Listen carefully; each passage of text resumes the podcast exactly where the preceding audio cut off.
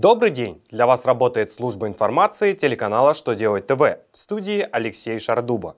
В этом выпуске вы узнаете, когда затраты на утилизацию неликвида можно учесть в расходах, как изменились правила регистрации внешнеэкономических сделок, в каких случаях выплата премий является обязательной.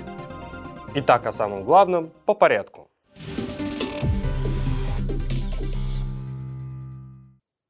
Минфин сообщил об условиях, при которых затраты, связанные с утилизацией неликвида, возможно учесть в расходах.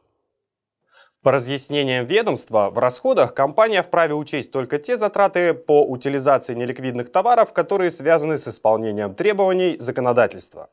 При этом расходы должны быть обоснованными и подтвержденными документально.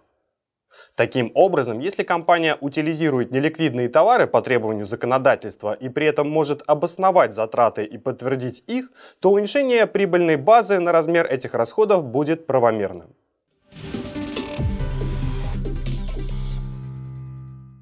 Начиная с первого марта, вместо оформления паспорта сделки, резиденту придется ставить контракты на учет в уполномоченных банках. Согласно разъяснениям Центробанка, регистрировать нужно будет импортные контракты на сумму от трёх миллионов рублей и экспортные от шести миллионов рублей. При этом уже действующий паспорт сделки закрывать не понадобится, а если участник внешнеэкономической деятельности подал документы на оформление паспорта сделки, но до марта его еще не успеют оформить, то повторно документы подавать не придется. Банк самостоятельно оформит их по новым правилам. Сроки предоставления документов будут теми же, что действуют при оформлении паспорта сделки.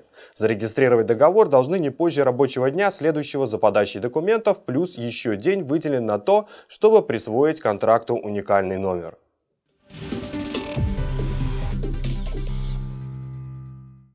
Если обязанность выплачивать регулярные премии закреплена документами, лишить сотрудника премии по своему усмотрению нельзя.